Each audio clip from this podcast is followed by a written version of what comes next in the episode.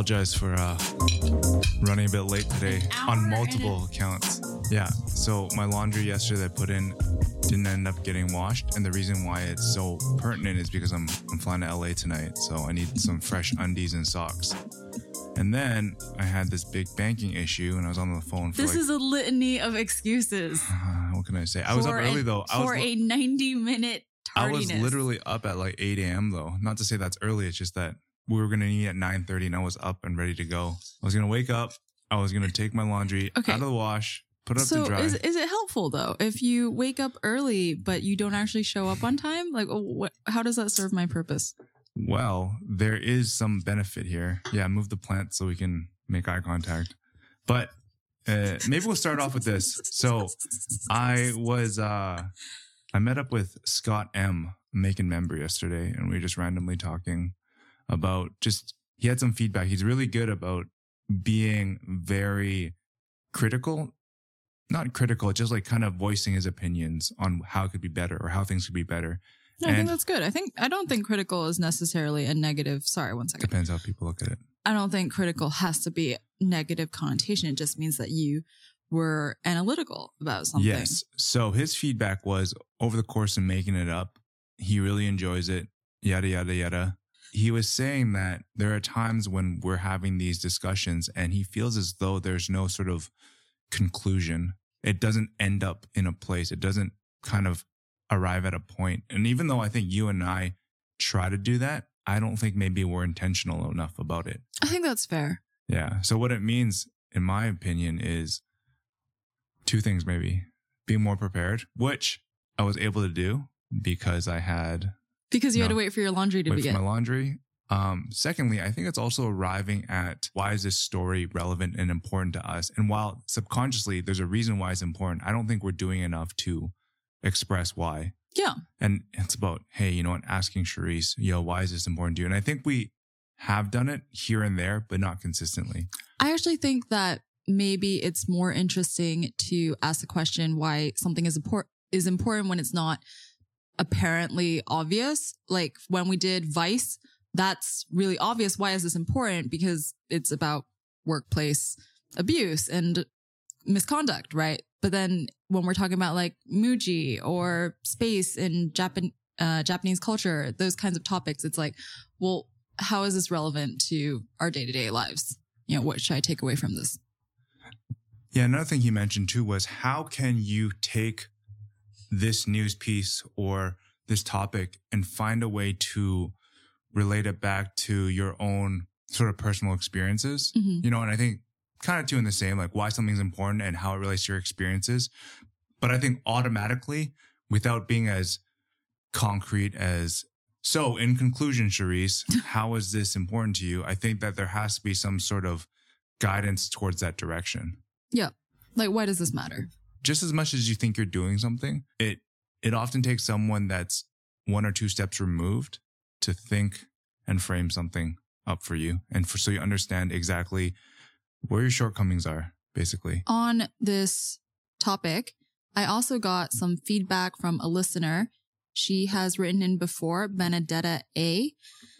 And she was responding, actually waited. So last week was a guest, um, guest episode. Two weeks ago, we spoke about um, how Japanese culture perceives space. Mhm. And so she wrote in in response to that, but I wanted to wait until I could share it with yeah. you. VS with Edward. But so yeah, Question: How was uh, your experience with Edward? okay. So we're gonna circle back. Yeah, we'll circle back. All right. Am I Um, am I am I on the chopping block? my experience with Edward, so he is he I think talks more than you. Like if you just let him go on, he is more Were you trying to be polite though? Is that why? I don't know.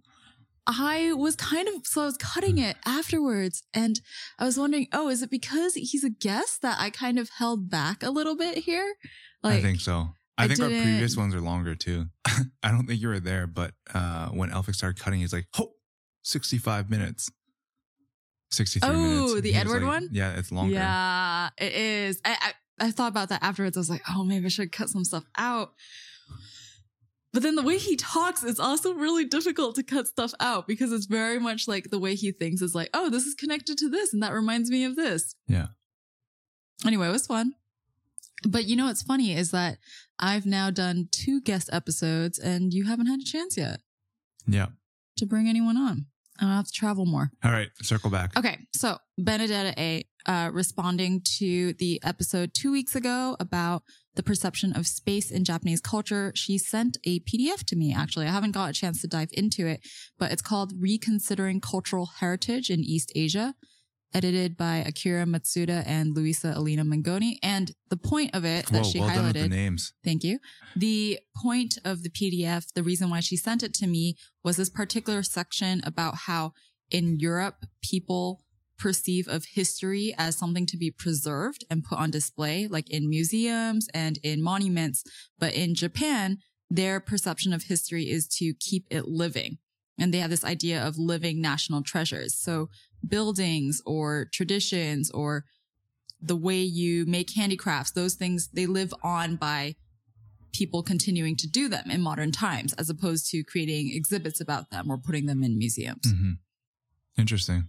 Yeah, I thought it was an interesting perspective. And she linked that to the spaces conversation by saying, oh, maybe it's a continuation of how Japanese people think about, think more relationally. Like we were talking about spaces and how that influences people's interactions in a space. Mm-hmm. And it's kind of the same idea of Japanese people perceiving of history in relation to how we still interact with it now and not just like as a done thing Yeah. in the past. Yeah. So thank you to Scott and Benedetta. All right. I'm trying to load the making it up notes, but it's not loading. Anyways, shall we get going? Shall we kick off things? Okay. In last Friday's briefing, I included this essay in The Atlantic on the subject of whether higher education is a giant waste of time and money. And the essay is edited and revised, drawn from a book written by Bryan Caplan, who is a professor of economics at George Mason University. The book is called The Case Against Education. The entire book is presents this argument of why education is a waste of time and money. So to give some stats, college graduates, okay, this also this entire conversation is North America based because the stats are North America and also I think the cultural attitude. We can talk about it. So in the States, college graduates earn 73% more than high school graduates. And Caplan argues that really what a diploma does is it just signals to future employers certain things about you.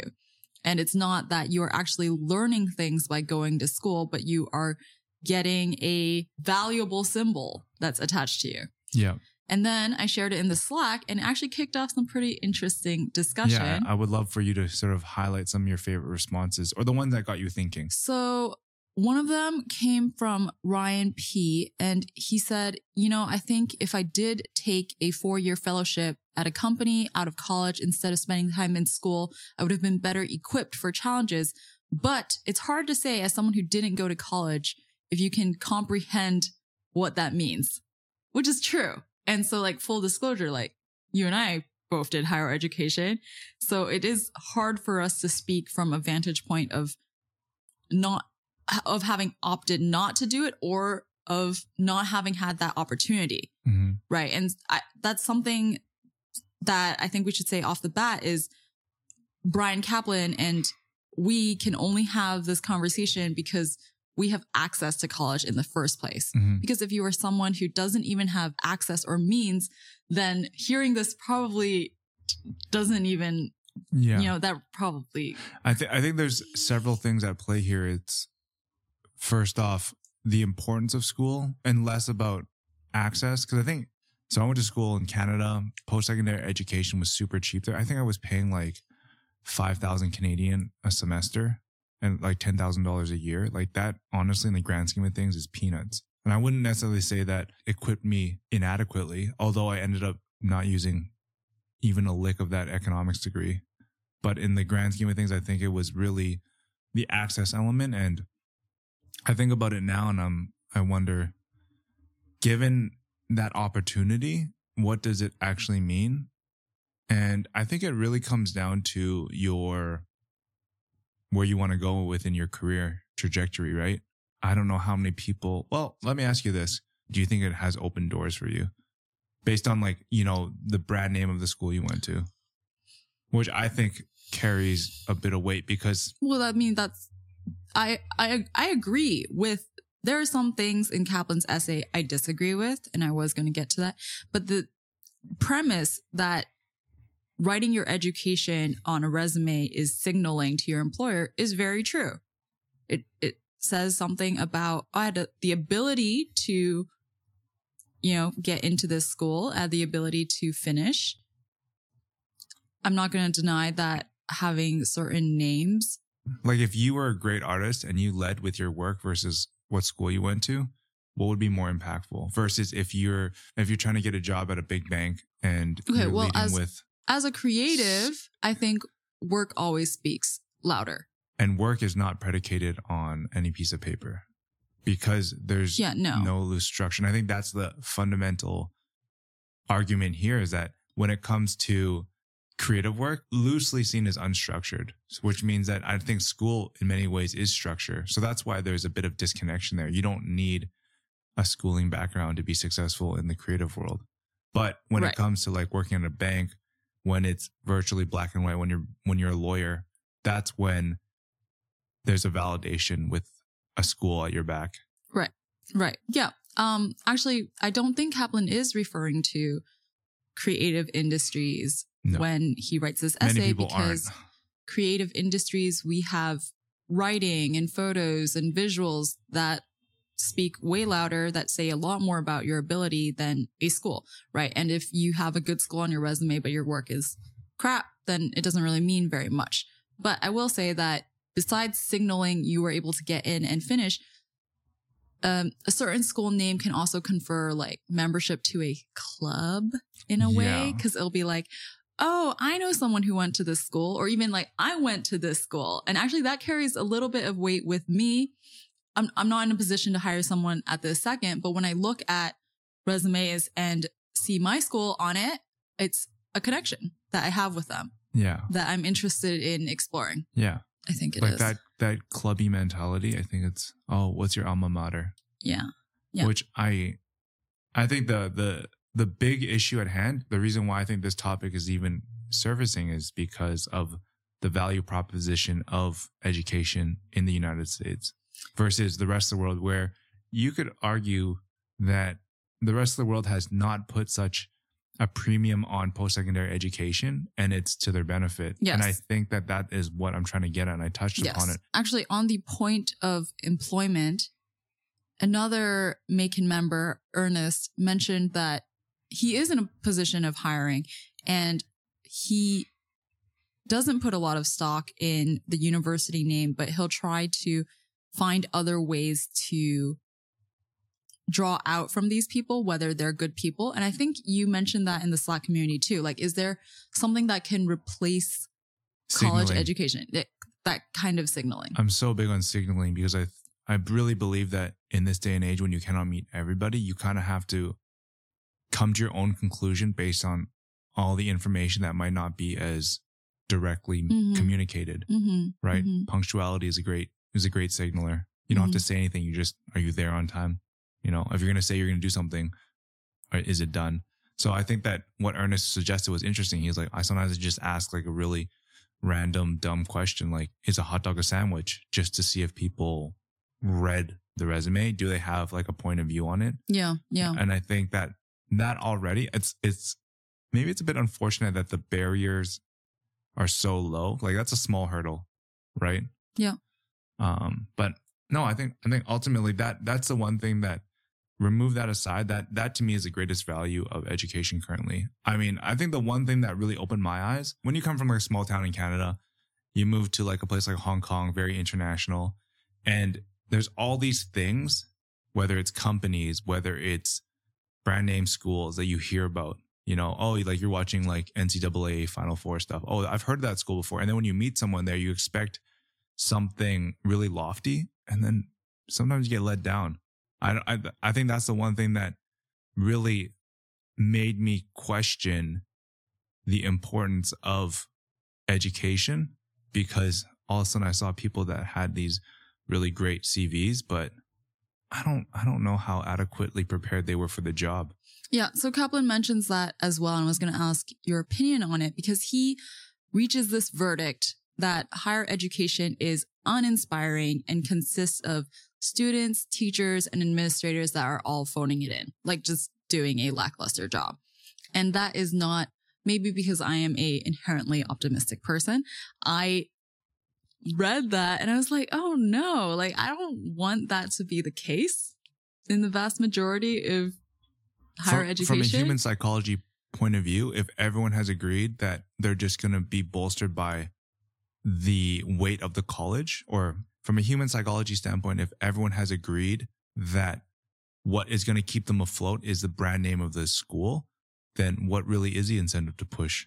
Yeah, but that just makes me, that makes it terribly sad that you would then, like, as a student, you would then just attribute those four years like this is time for me to goof off and have fun for four years before I have to join the working world. And join the working world without proper preparation. Yeah, it it's also striking to me that Caplan suggests that a lot of students don't think about that mm-hmm. and don't try to get whatever they can out of their university education because I do think higher education is a lot of what you as a student put into it mm-hmm. and not just like obviously if you have good teachers and good administrators it makes a difference but you have to show up you have to do the work mm-hmm. you have to want to be thinking in your uni education? I don't think very many people know this Cherise, but you have recently applied to get your master's yes in i hopes did. of teaching. That's the ultimate goal right? Yes that's the so ultimate goal. why is this piece of content or why is this story relevant to you? And i think it's quite clear but i want to hear it from your point of view. yeah i mean I did did it in any way make you question your decision? You know, it's funny because I said earlier that I agree that a university education a lot of the value comes from signaling, right? Which would suggest that I don't put a lot of stock in what you learn.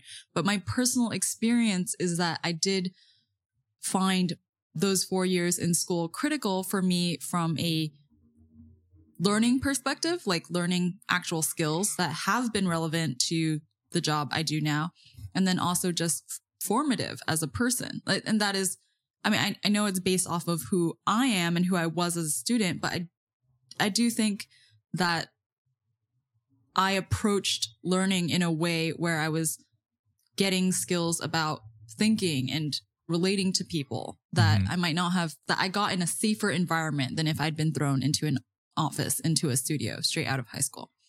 So because I personally, like I, I'm not just about to be convinced by Caplan that higher education is a waste of time and money is the conclusion here, which is why I am still interested in becoming an educator because I believe that there is value to young people entering design and creative industries and I want to be part of their learning process. Do you think there's a perspective that you can introduce that is hopefully different or unique? As an educator, you mean?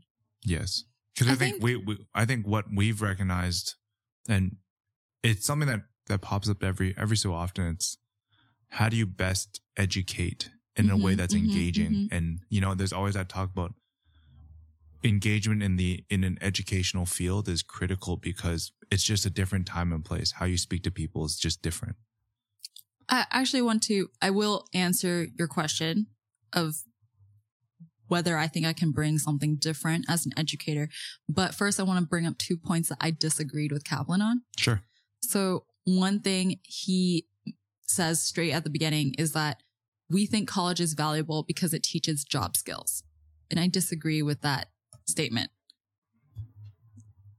What about you? I think it really depends on the field and industry.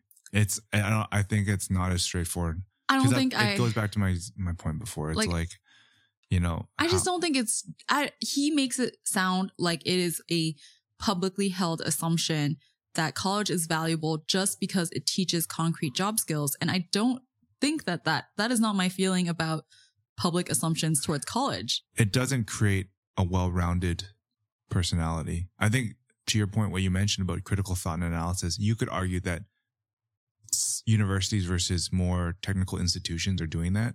But then there's also validity in going to a technical institution that doesn't need to teach you the critical theory and all that stuff. It's more about, hey, just go and do it. And this is how you do it. Right, right. But that's not what Caplan is saying. Like Caplan's solution at the end of his essay is vocational training. What he's saying in his be- beginning, which I think is directed to liberal arts education, is that we think it's valuable because it teaches job skills. But I'm pretty sure that people don't think that, that they don't think learning Spanish literature and the history of, I don't know, just like those subjects is teaching them job skills. I don't think anyone is under that delusion. I'm I'm trying to look back on my own experiences and see if I can agree or disagree with that. Because my my initial sentiment is, yep, I agree that you're right, but then I also want to kind of challenge myself and think, what are things that I learned? It is very industry based. Like if you are going to be an engineer, then you need to learn engineering specific skills.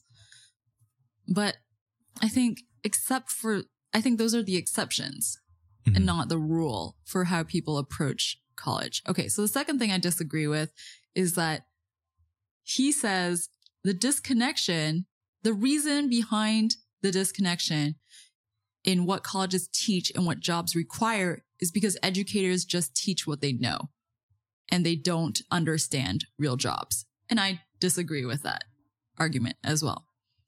What you think that a professor knows what's required? No, no, no. I don't think I I agree that professors, especially people like Caplan, you know, all their life in academia, they graduate and they just go straight into teaching. I agree that they probably don't know what real jobs require, but I don't think that's why college's curriculum is built the way they are. So how are they built? I think they're oh God, I know this sounds so optimistic. I wrote this down too in our notes. I wrote I think college curriculums are built the way they are for enlightenment. hmm That's the romantic notion. Yes.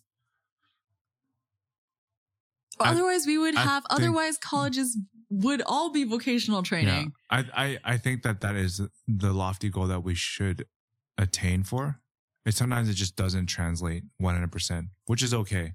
It's more the lofty goal that Like you always I need to- took a strive. course on James Joyce's Ulysses. The entire semester was reading Ulysses and analyzing it. Sounds boring. Okay.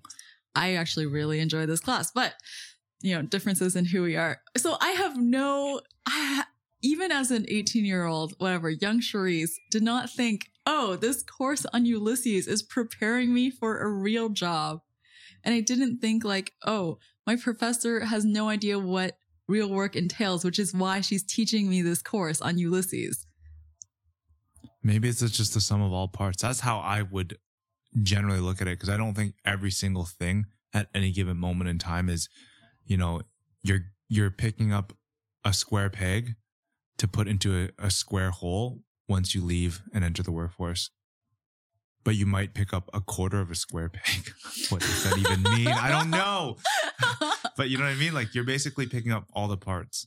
Okay, so to circle back eventually, finally, to what I think I can bring as an educator that's Yeah. different is I think I I hope that I can communicate with students that this time in college that you've already committed to, right? Like I'm not I'm not trying to persuade high school students to go or not go. I I want to teach in universities, right? So I want to be able to communicate with my students that this time that you're in school is a safer space than you're going to get once you leave. And why do you think a safe space is necessary? Well, because I specifically want to teach design and, you know, creativity, that safe space free from client restrictions, like you're never going to be car- carving out as much time again for your Mhm. personal exploration Mhm. of your, you know, conceptual ideas. The reality is it just doesn't happen again. And I, I don't think that's something I knew when I was you think in it's undergrad. important? You think it's important to have a lack of restriction and boundaries to have the full range of experiences from a lot of re- client restrictions to no restrictions, and then you can operate within that whole spectrum. Yeah. I mean, and I, am I'm not, I don't, I don't want to. I would, as an educator, I do think I had professors who did not paint an accurate picture of the working world. And as an educator, I do feel responsible to explain this is what it's going to be like when you work. But I don't think college has to be 100% that. Should we move on?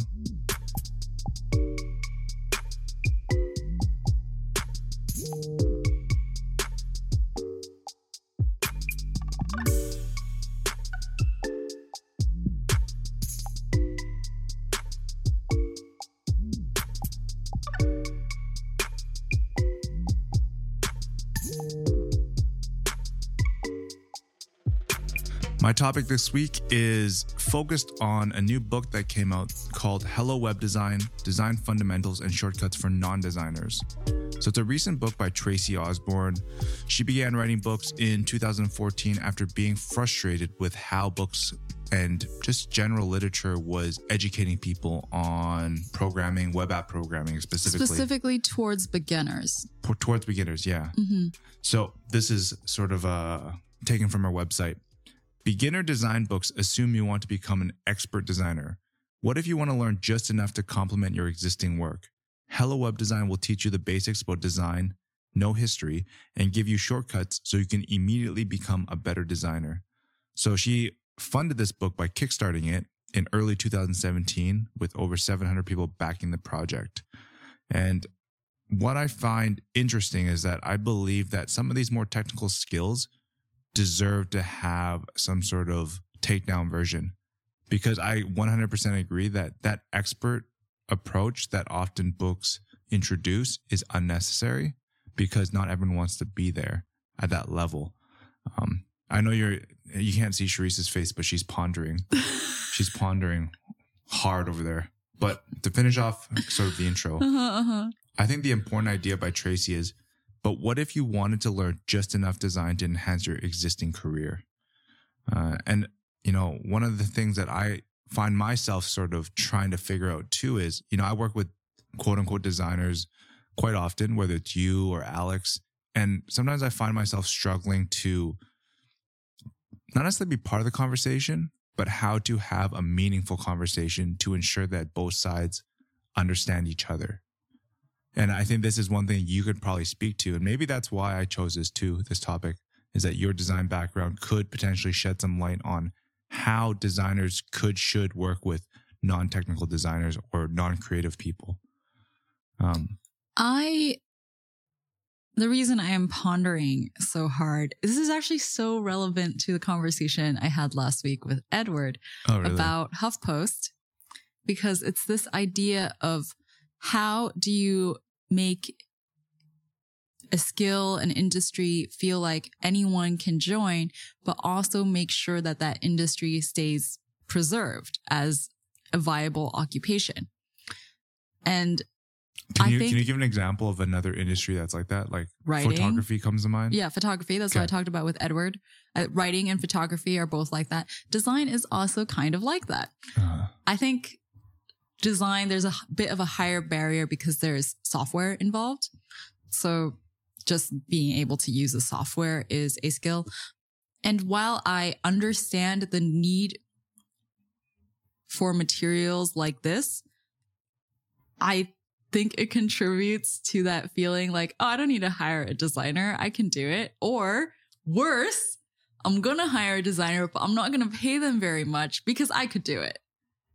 Got it. That's an interesting point. Yeah. And I, I, I, I hesitate to say that point because I know it makes me sound like this threatened designer, but I just, I think it's like an attitude surrounding an industry that never happens to certain industries, right? Like if Mhm. you were a lawyer, or an accountant, or a doctor, no one ever thinks, oh, I could do that.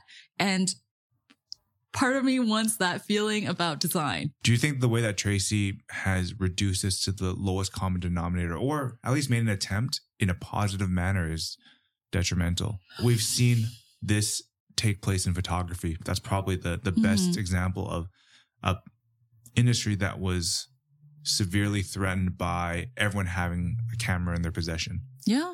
Right. Yeah. I mean, I don't, it's hard to say because I haven't actually read the book. I, I read, I had a sample, Okay. and I read the first chapter or so, and it felt very easy to digest and you've provided a very simple linear well whether it's linear or not i only i only got through the sample which is probably like a chapter and a half and i was like oh okay you know what i feel at ease here like i Mhm. feel like i can come to the conversation with a designer and not necessarily be like i'm the expert Mhm, mhm, ask questions that they're probably going through your mind mhm. so I think we're approaching it from different perspectives where I'm the the new person who maybe doesn't ever really intend to do design work, Yeah. but I just want to be able to effectively communicate my thoughts and ideas when I'm working with a professional versus versus you who is like maybe this gets in the hands of someone who their perception is a little bit different. despite what I've said, I do like the positioning that she puts on the website. You know, like this isn't so that you can. She the attitude I get is not that oh read this book so you can replace your designer or become your designer and do that designer's job, but so that you can communicate better with them or you can solve simple problems that don't require having someone full time Yeah. right? Like on the first page, it says learn basic design theory, design thinking, and shortcuts aimed at developers, marketers, and non designers. And from Yeah. your perspective, I do agree that if the developers I worked with and the clients I worked with had a better understanding of what my job entails, that would save me some time. Mhm. Because often in my first conversation with clients, I have to outline this is what I do and this is what I don't do. Mhm. So I do understand that. Do you think that your graphic design background helps with photography now that you're getting a little bit more into photography? No, It doesn't? no. I don't know. I'm just curious. Because No. the reason I bring that up is like I'm trying to see if if I had a better grasp of design, if that would influence how I would look at photography. Because there's a lot of amazing like designers out there that are also great photographers. This is a conversation that is not related to Hello Web Design at all. Mhm. But when, okay, so I bought a new camera for the listeners. I bought a Pentax Espio 120S. So it's a small 35mm zoom Film camera. film camera. And I think the problem is that, so I'm not looking to be a professional photographer. This is just trying to be a hobby. The problem is that you look at the entire world and you could photograph anything. Like even just this room, it feels overwhelming to me to think about, not, not like, you know, anxiety overwhelming, but it's just already when I think about taking a photo, the options are so limitless. The amount of ranges and perspectives, it, it just seems like a lot. But when I approach graphic design, it's with a very clear problem in front of me. And I just have a white page and I add things to it. So it's a very different approach. Different. I'm not narrowing down from existing things. I'm just, Mhm. I'm assembling Mhm. my solution. So it's like the reverse. Yeah. Kind Interesting. Of. Know, so I don't think it helps me, but maybe, I mean, I'm sure other people see it differently. Yeah. Have you seen that your relationship with people as design becomes more at the forefront of people's lives and culture in general, that the conversation has become easier? Like the conversation you have clients in 2018 versus 2016 or 2015. I do, even though I expressed a fear earlier that design will be perceived as something anyone can do, I think there has been in Hong Kong an improvement in the way clients perceive design as, as in they perceive it as valuable. They see it as, and I think it's partially because Hong Kong is still kind of catching up to Western design Standards. perspectives in this regard. So they're just catching on to the whole like, you know, things still like parallax scrolling can blow their minds, right? Yeah.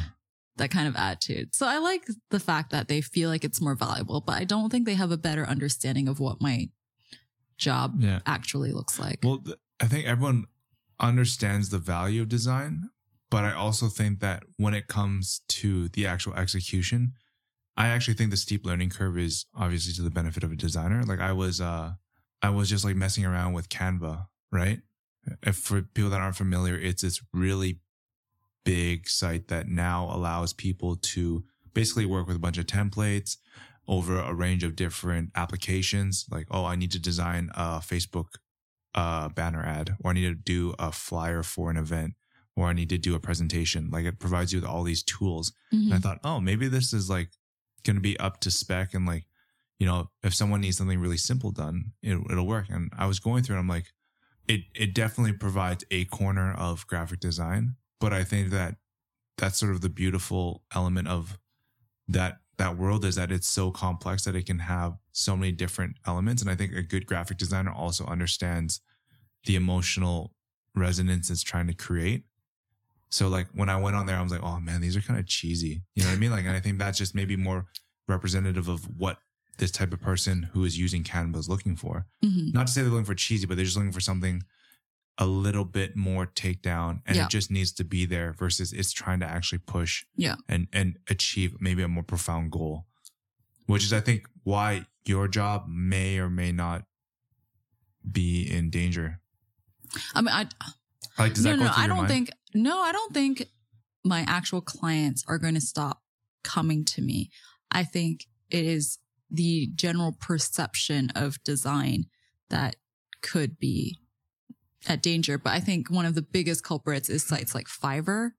Mhm. And actually, the people doing the erosion there are designers who are just willing to do work for cheap. And I understand that some designers, like maybe that's the situation life has tossed them, but that that can really do Yeah. damage. Well, Um, I'm I'm just curious, like for people that understand design but don't value it.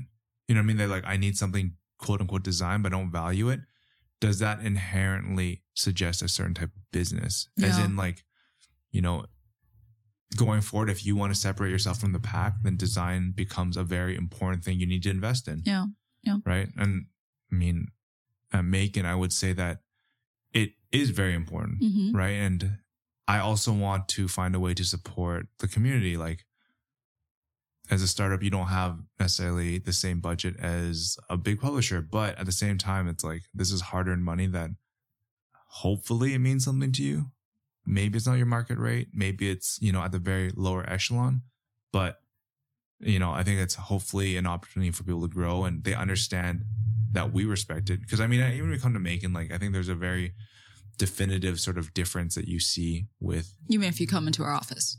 not necessarily office, just like the experience Okay. digitally. Yeah. So I think that's the one thing is like you can let Fiverr and those things exist, but it will always only cater to one type of company, Yeah.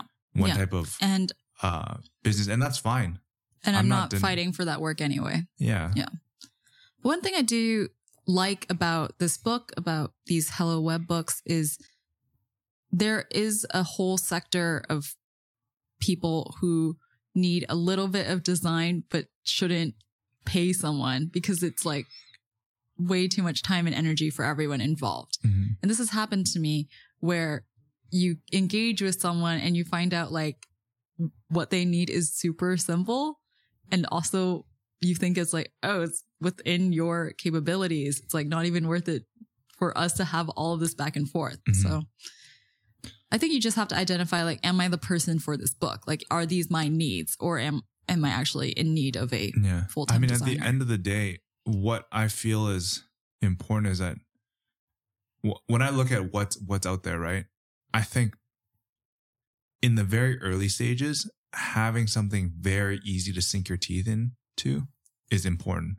So it's almost like oversimplification is not a bad thing because oversimplification does not mean you cannot level up. And also, I think even if you're put in an oversimplified position or like you're learning from an oversimplified manual, when you actually apply it and you realize there's some shortcomings there, hopefully that will the light will go off and you're like, hey, you know what? Actually, I need to go deeper into this. And maybe you're inspired to go deeper. So maybe that's like sort of the the curve, right? It's not a linear curve where you're you start at the bottom and as you work your way up, it's just like a, a very it's a very smooth curve. Maybe it curves up a little faster and it becomes more complex the deeper you go because you have the foundation to support that. okay, are you going to buy this book? I will look more into it, but I'm probably not because But why not? I think that I I currently recognize my shortcomings within the whole like dialogue between a designer and myself, and I also have like this ability to lean on you guys. Yeah. You know, I think that's probably the reason why. Versus if you were, Yeah. you know, devoid of any sort of designer network. You be- have real life tutorial. exactly. So I think kind of understanding people's perspective like speaking to you and like understanding, hey, why why did you make this decision? But do you think like I have a question actually. uh-huh When a client comes to you and says, I don't like this, uh-huh what is the next steps of that conversation that you like to push them towards? Like, do you try to find out why? Do you- yeah yeah if if a client comes to me and says i don't like it i work really hard to figure out exactly why they don't and like it. do you it have a game plan for that? Like a, a checklist of questions that you're running through your head? Mm, yeah i would say you know what feeling does it give you which part of it do you not like which are there any parts of it that you do like because Mhm. sometimes it's like overall they are net negative but it's actually just one thing that's Mm-hmm. Making them feel that way So, knowing what you've just said there, does someone like you, in your perspective as a designer, negate the need for this book?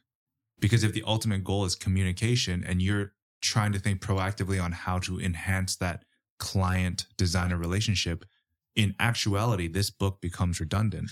I mean, there is an onus on all designers. I think that if you are a good designer working with a client, you should be able to educate your client on how to communicate with you as well.